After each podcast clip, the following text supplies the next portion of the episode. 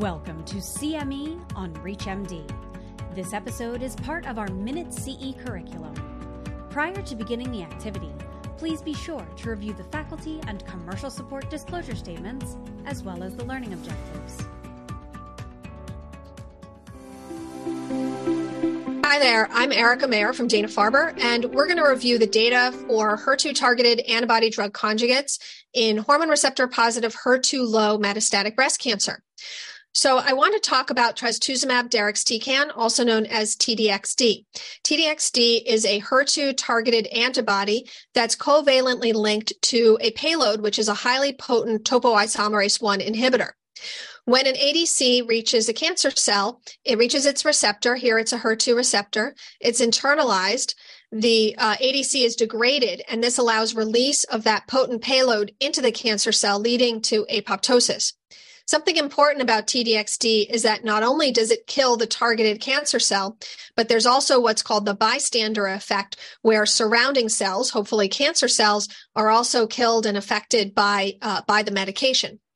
TDXD was first evaluated in HER2 low metastatic breast cancer in a phase one study. HER2 low means that HER2 is IHC 1 plus or 2 plus, but FISH negative. In this study of about 50 patients who were heavily pretreated, there was an overall response rate of 37% and a progression free survival of 11 months. Both of those are quite favorable in a heavily pretreated population. If you look at the waterfall plot, uh, you can see that the vast majority of patients experienced an element of response to therapy. And how much they responded does not appear to be linked to whether they were IHC 1 plus or IHC 2 plus. This data formed the basis of the Destiny Breast 04 study, which was a registrational phase three study of TDXD for HER2 low metastatic disease. This was presented uh, in a plenary session at ASCO 2022. In this study, patients who had HER2 low risk disease, who had had previously one to two prior lines of chemotherapy in the metastatic setting and prior endocrine therapy exposure, were randomized to receive TDXD monotherapy or treatment provider choice.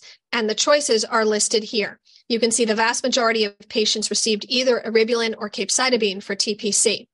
Most of the patients on the study were hormone receptor positive, close to 500. There was also a small exploratory cohort of hormone receptor negative disease. The primary endpoint of the study was progression free survival. Results from Destiny Breast 04 showed us that the use of TDXD led to significant improvements in progression free and overall survival in the hormone receptor positive population. PFS was improved by about five months from uh, five months with TPC to about 10 months with TDXD. And there was also a significant six month improvement in overall survival. In the hormone receptor negative subgroup, which was more exploratory, similar benefits were seen as well, with about a six month improvement in progression free survival and about a 10 month improvement in overall survival.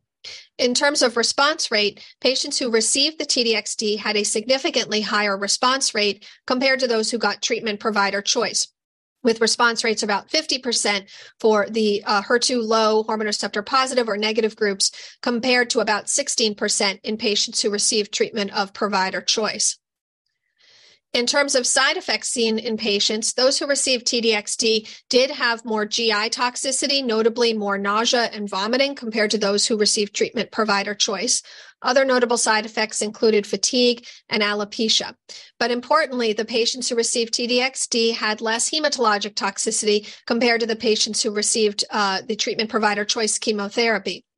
The most common side effects associated with dose reduction were nausea and fatigue, and with treatment discontinuation uh, was interstitial lung disease.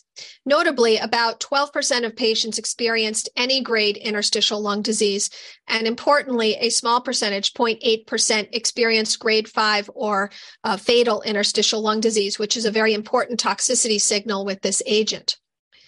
So, when we think about how we treat our patients with hormone receptor positive, HER2 negative, or HER2 low advanced disease, we now have the addition of TDXD. Based on Destiny Breast 04, this is available in the second line setting or beyond.